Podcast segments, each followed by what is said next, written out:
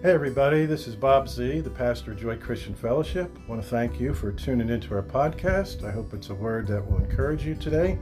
Let's remember in these challenging times we're living that God is still in control and that His love for us endures forever. Amen. God bless. You know, the Bible says a lot about joy and a lot about rejoicing. And sometimes it's the Lord Himself doing the rejoicing.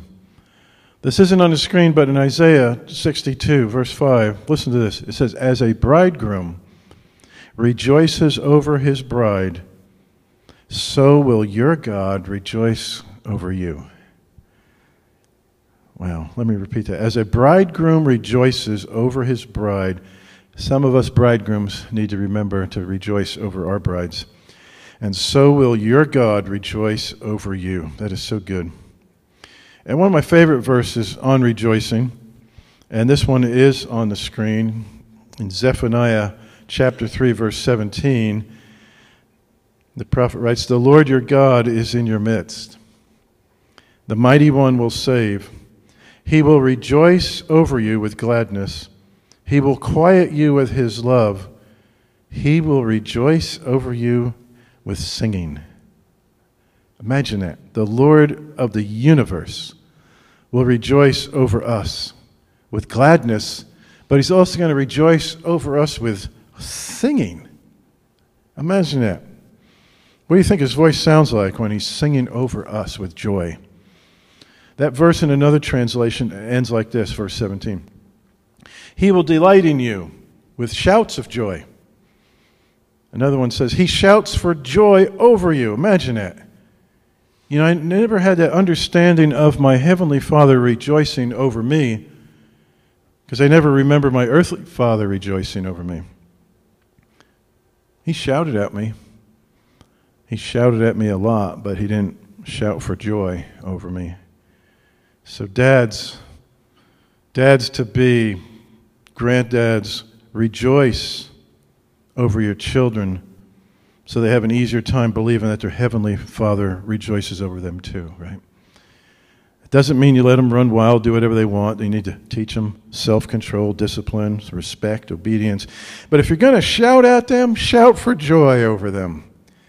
Like our Papa God shouts for joy over you and me. I mean, think about that. The God of the universe shouts over us.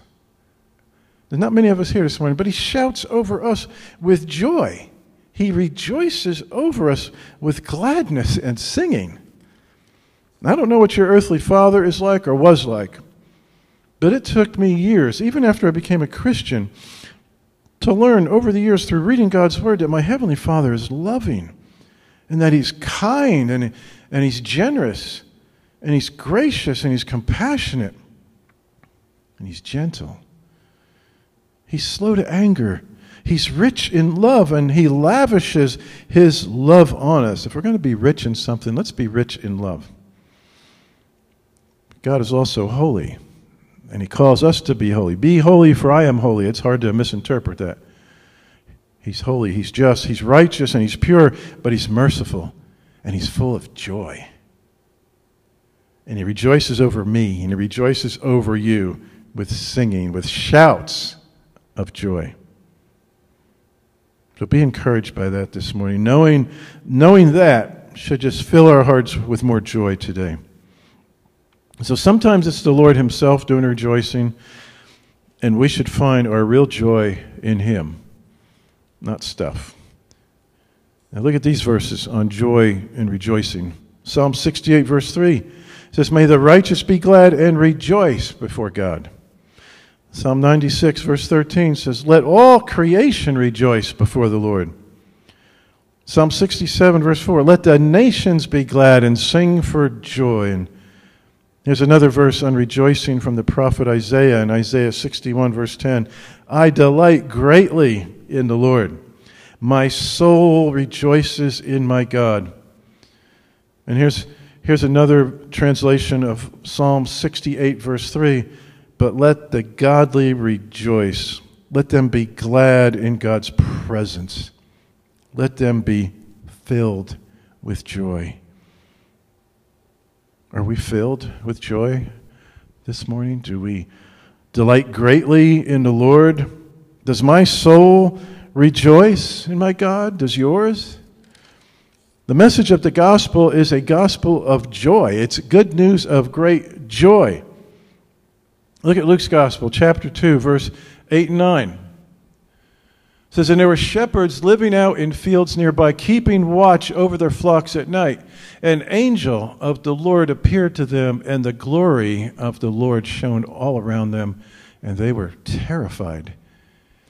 But the angel said to them, Do not be afraid. I bring you good news of great joy for all the people. Today in the town of David, a Savior has been born to you. He is Christ the Lord. Hmm. You ever notice in the Bible that when an angel appears, the first reaction of people is fear? These shepherds were terrified. Now, I think if I was out on that hillside somewhere at night and the glory of the Lord was shining all around me, lighting up the hillside, I'd probably be a little spooked too, at least at first. And notice that this good news of great joy is for everyone, for all the people. All the people. And the shepherds got to hear it first. And look how personal it is. A Savior has been born to you. Right? Not just that a Savior has been born to the world, a Savior has been born to you, Dan, to you, Mike, to you, Heather. A Savior has been born to you. That's so personal. He was born to us.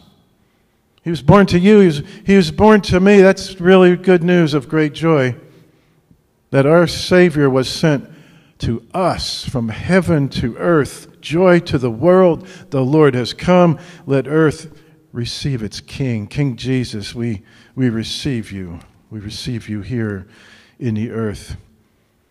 And Jesus came to do for us what we couldn't do for ourselves, no matter how hard we tried.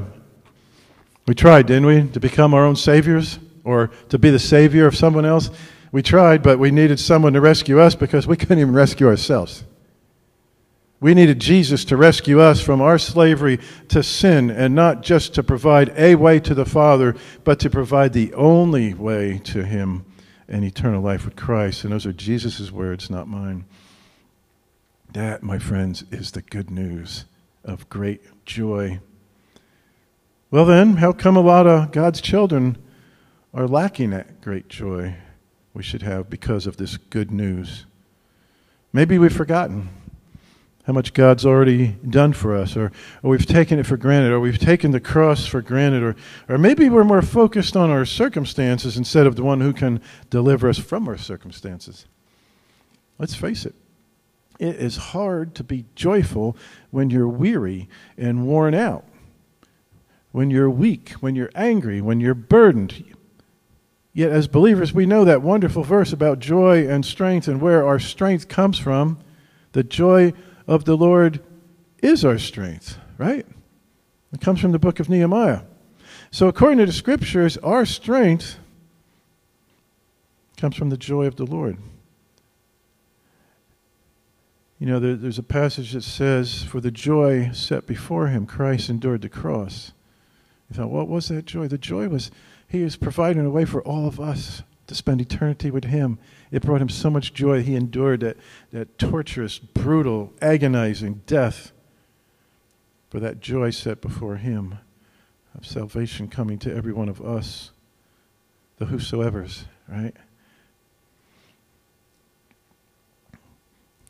And if we have very little strength, and we're weary and we're weak and we're worn out, maybe, just maybe, it's because we have very little joy in our lives.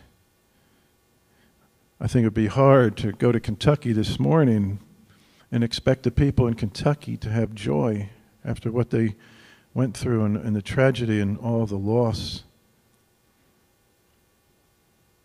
But if we need more strength, we probably need more joy. You think? You think that makes sense? Let me tell you a little about our friend Nehemiah before we look at, at the scriptures. He was a man of prayer and he was a man of action. You don't always get both of those qualities in the same person. Nehemiah saw this problem and it was very troubling to him. The walls of Jerusalem were still in shambles after the Israelites had returned from their exile in Babylon. And back then, the wall was your protection. The walls, the gates, that protected you from enemy attack. The need walls in Jerusalem, even though the Israelites had come back from their captivity, the walls were still in shambles, so they were an easy target for enemy attack. But instead of just complaining and pointing fingers and saying, well, they ought to do something about those walls, Nehemiah took action. He knew God wanted him to motivate and encourage the Jews to rebuild the walls around Jerusalem. So he leaves a really good job in the Persian government to do what God wanted him to do. Sometimes we need to give up some comfort and some security if we're going to really listen to the Lord. Nehemiah organized and he supervised and he encouraged the Israelites. He confronted injustice. He stood up to opposition and he kept going kept going until the walls were rebuilt in miraculous time 52 days. All the walls around Jerusalem. I mean, the guy really knew how to organize and, and get people working together. And everybody, whether they were friends or enemies, they knew. They knew God had helped this project get done in, in record time. And after rebuilding the walls and hanging the new gates, which made the city safer against the attacks of the enemy, you'd think Nehemiah says, Well, my work's done here. But no, he wasn't finished. He continued to organize the people. He set up a registration process. He, he appointed gatekeepers and, and Levites and other officials. The broken walls were rebuilt, but the people are still broken. Remember, they returned from this very long exile in Babylon. Their spiritual and their emotional lives needed to be rebuilt too. Just like the walls needed to be rebuilt, so did their lives. So Nehemiah got his buddy Ezra, who was a priest, a scribe, and a great leader too. And Ezra not only studied God's law, he obeyed God's law, and he taught God's law. And Nehemiah and Ezra, they made a really good team. Nehemiah was like the political leader, uh, maybe like the business guy, and Ezra was the spiritual leader.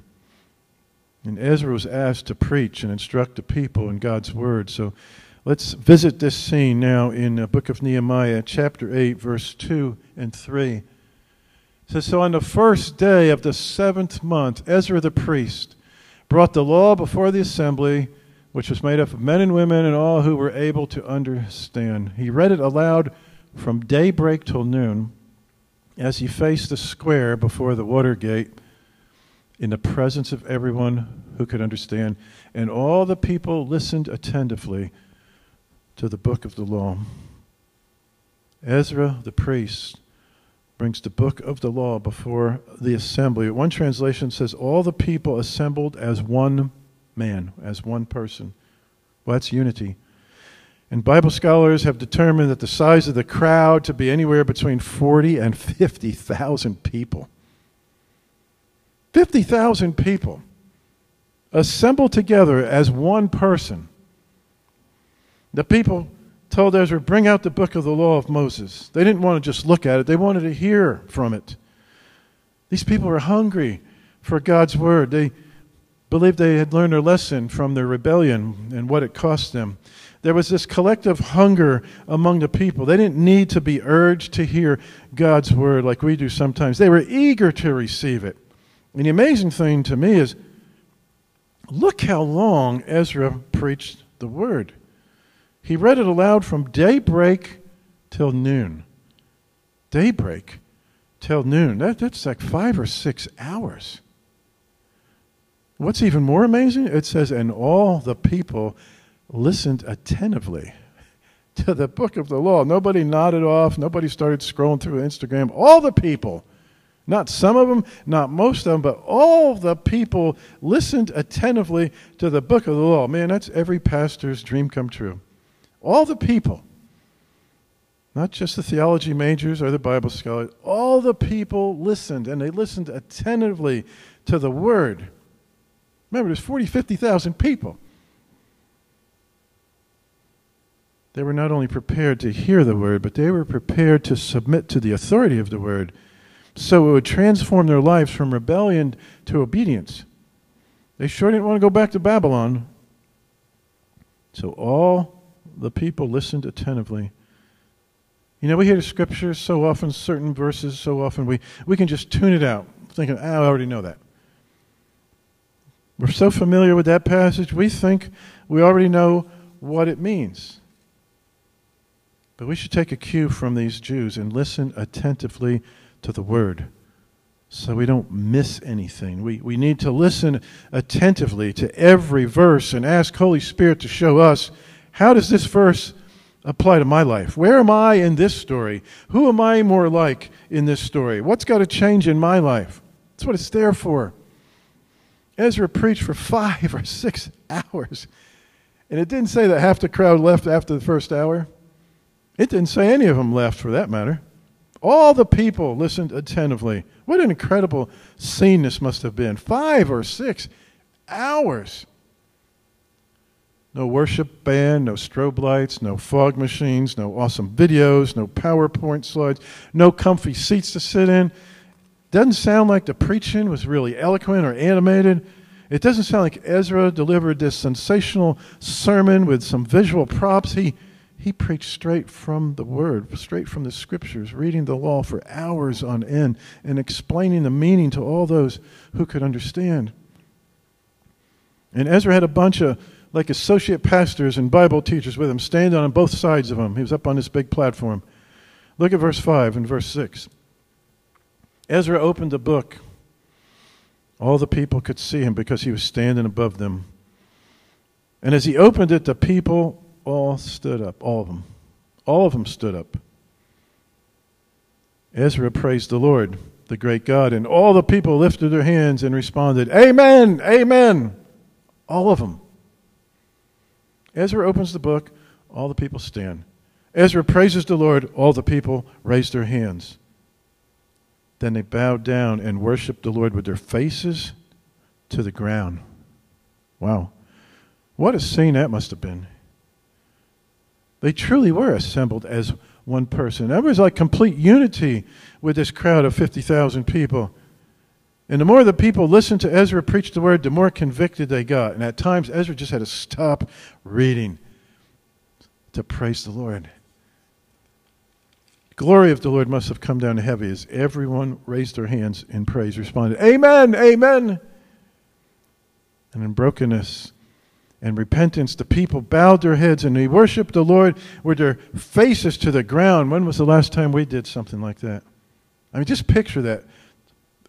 40, 50,000 people with their faces to the ground, worshiping the Lord, feeling the weight of their rebellion and their disobedience, but so thankful for their restoration. And then they stood back up to experience more. And this went on for five or six hours. Don't worry, I'll have us out of here by four o'clock, I promise. There was no manipulation from the pulpit. They didn't play just as I am 10 or 20 or 30 times until somebody responded. We don't read of any dramatic testimonies being shared. These people were hungry for the word. They simply had ears to hear everything God said to them in His word through Ezra. Do you think God wants to move the hearts of His people like that today? Yeah, yeah, I believe He does. I, I believe the kind of revival and restoration we see happening in God's people in this chapter of Nehemiah, that requires a ministry and a congregation that's as excited by the scriptures as Ezra and this huge group of people were. A half day of preaching wasn't enough for these spiritually hungry Jews. They wanted more of God's word. So they formed groups. And all of Ezra's associate pastors and the Bible teachers who, who stood up there with him, they helped Ezra lead Bible study that day. From the tribe of Levi, Ezra assigned 13 men, it says, Levites, who assisted the priests in worship and teaching. They helped teach. The Bible tells us these Levites instructed the people in the law while they were standing there. They read from the book of the law of God, making it clear and giving the meaning so that the people could understand what was being read. Sounds like discipleship and Bible study to me. And as the people understood God's law, as it began to really sink into their hearts, they began to weep. They began to weep and mourn over their sin. Look at, look at verse 9. Then Nehemiah the governor Ezra the priest and scribe and the Levites who were instructing the people said to them all, This day is sacred to the Lord your God. Do not mourn or weep. For all the people had been weeping as they listened to the words of the law. All the people. There's that unity again. All the people. I mean, try to picture 50,000 people bowing down, their faces to the ground, weeping, mourning over their sin. Maybe Maybe some of you are thinking, gee, Bob, I thought this was a message about joy. It is. I promise you. It is. But God's word was like a sledgehammer, man. It just shattered the people's pride and their arrogance and their weeping. It must have echoed over the hills for miles. I tried to imagine what would 50,000 people weeping out loud at the same time sound like? That'd be pretty weird. That'd be pretty eerie, I would think but the brokenness that was there and the healing that was coming and the restoration that was coming. So do you think this is what a what a true awakening looks like? Is it a word from God at just the right time that is so piercing that people are, are driven to their knees because they're broken and they're weeping and repenting before God? Is that all it takes to change their hearts? Imagine just unconverted people trying to just carry on these days under all the stresses of life with money problems and marriage problems and relationship problems and health problems, work problems, hurting people, confused people, frustrated, angry, scared people, afraid this life has no real meaning. A person like that has no joy. A person like that doesn't have much hope. Because nothing they try satisfies that inner thirst, at least not for long. It can numb the pain, but it's still there. And what they need, whether they realize it or not, is that genuine joy of Jesus to touch them in the midst of their pain and sorrow and suffering. Now let's understand something. This Nehemiah and Ezra led revival and restoration in Jerusalem. It wasn't for the lost heathens. It was for the backslidden children of God. It was the Lord was trying to restore his people. He's trying to deliver them from their bondage and, and baptize them with his joy to make them strong in the faith. And the testimony he wants to bring out of his people is one of lasting, genuine joy. This is the kind of joy that comes from true repentance and trusting and living by the Word of God. That's the kind of joy that gives his people strength. That's the kind of joy that draws sinners to his house and to his Word. And here in the eighth chapter of Nehemiah, all the people had been weeping and repenting over their sin. And Nehemiah and Ezra and the Levites, they told them, Hey, everybody, all 50,000 of you, even you guys way in the back, this day is sacred. It's sacred to the Lord your God. Do not mourn or weep. And then in verse 10, look at what Nehemiah tells them. Nehemiah said, Go and enjoy choice food and sweet drinks and send some to those who have nothing prepared. This day is sacred to our Lord. And here it is do not grieve, for the what? The joy. The joy of the Lord is your strength. Go and enjoy choice food and sweet drinks. You didn't know they had cream soda back then, did you? and send some to those who have nothing prepared. He's telling the people, you go, you go and enjoy, but share it, okay? He's connecting celebration with giving. Don't keep it all for yourself, share it. He said, This day is sacred to our Lord. Do not grieve for the joy. The joy of the Lord is your strength. As you look around at different churches and different congregations, this deep, abiding joy seems to be missing in a lot of places. Do people hunger for God's word like they did in Nehemiah's day? Do you? Do I? We need to commit our lives to living by biblical principles, not what our culture is trying to brainwash us with. We can't expect to obtain heaven's joy if we're living by worldly standards. I'm going to repeat that. We can't expect to obtain the joy of heaven if we're living by the standards of this world. It doesn't work. It, it just doesn't work. Believe me, I've tried more than once. It doesn't work. When King David disobeyed. He lost the joy that can only be restored by true repentance and obedience. David knew that. That's why he prayed in Psalm 51 Have mercy on me, O God. Wash away all my iniquity and cleanse me from my sin. Create in me a pure heart and renew a steadfast spirit within me. And then he says, Restore to me the joy. The joy of your salvation, right? For the joy set before him, Jesus endured the cross. He's saying, Restore to me the joy of your salvation and grant me a willing spirit to sustain me.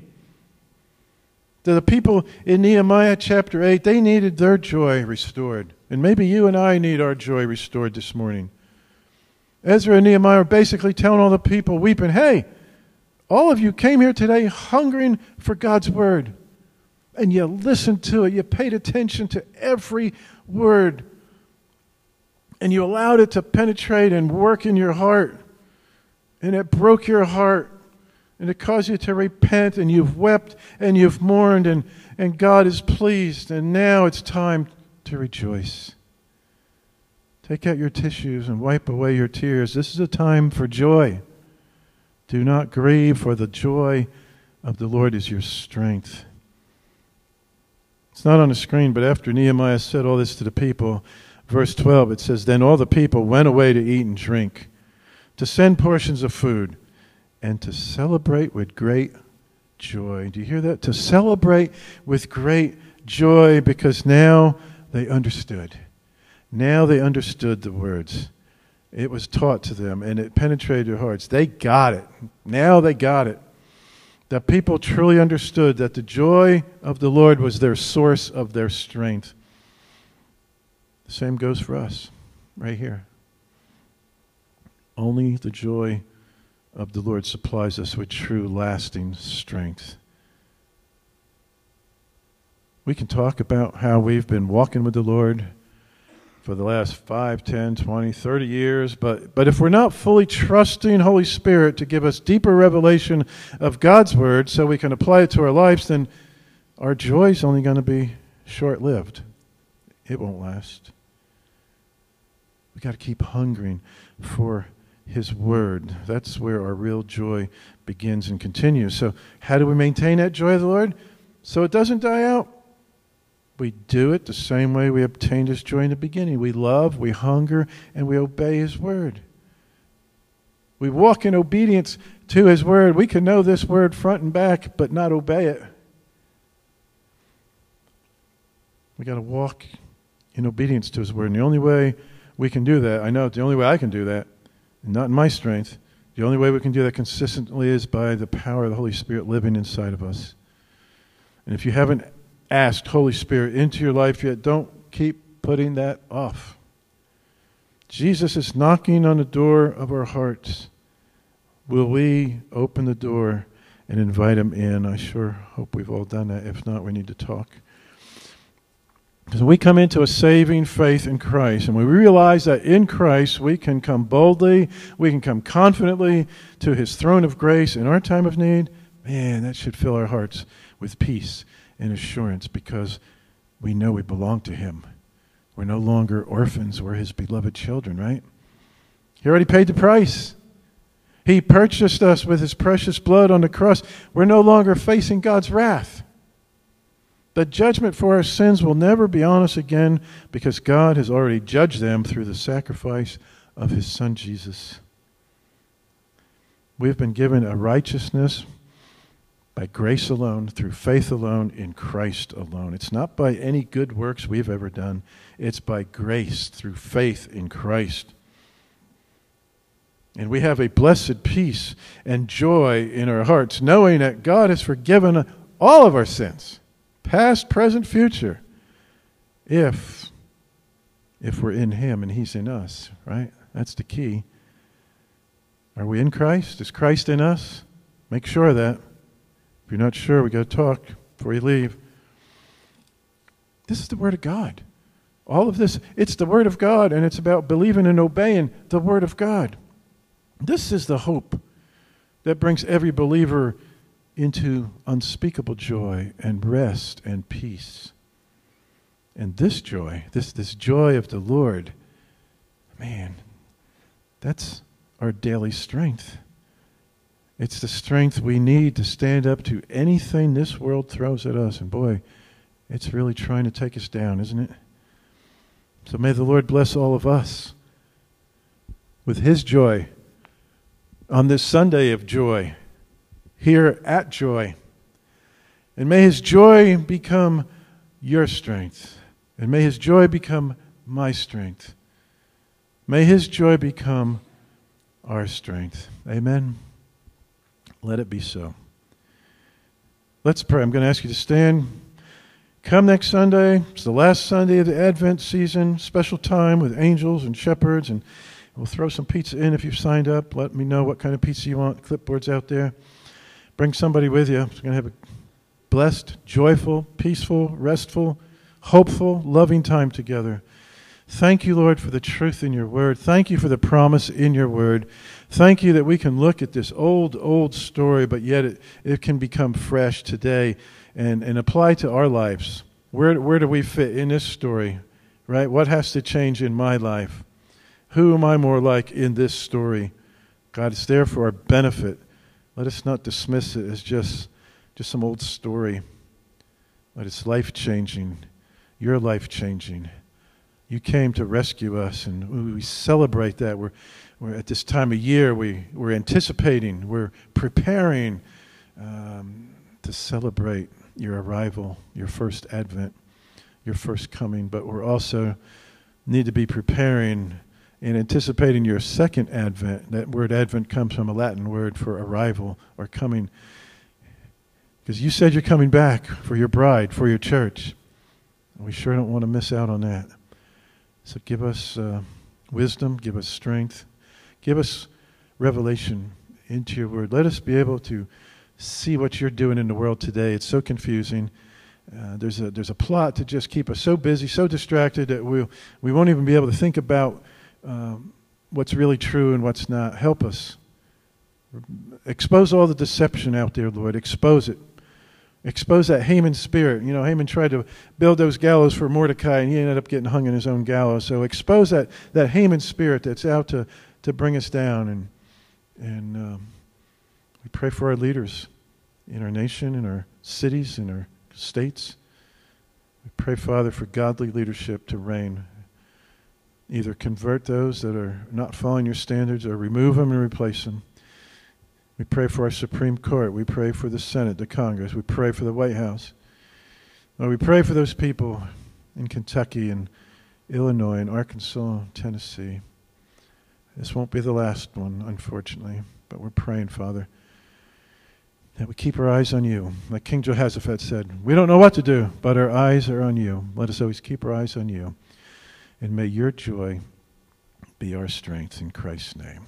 Amen and amen.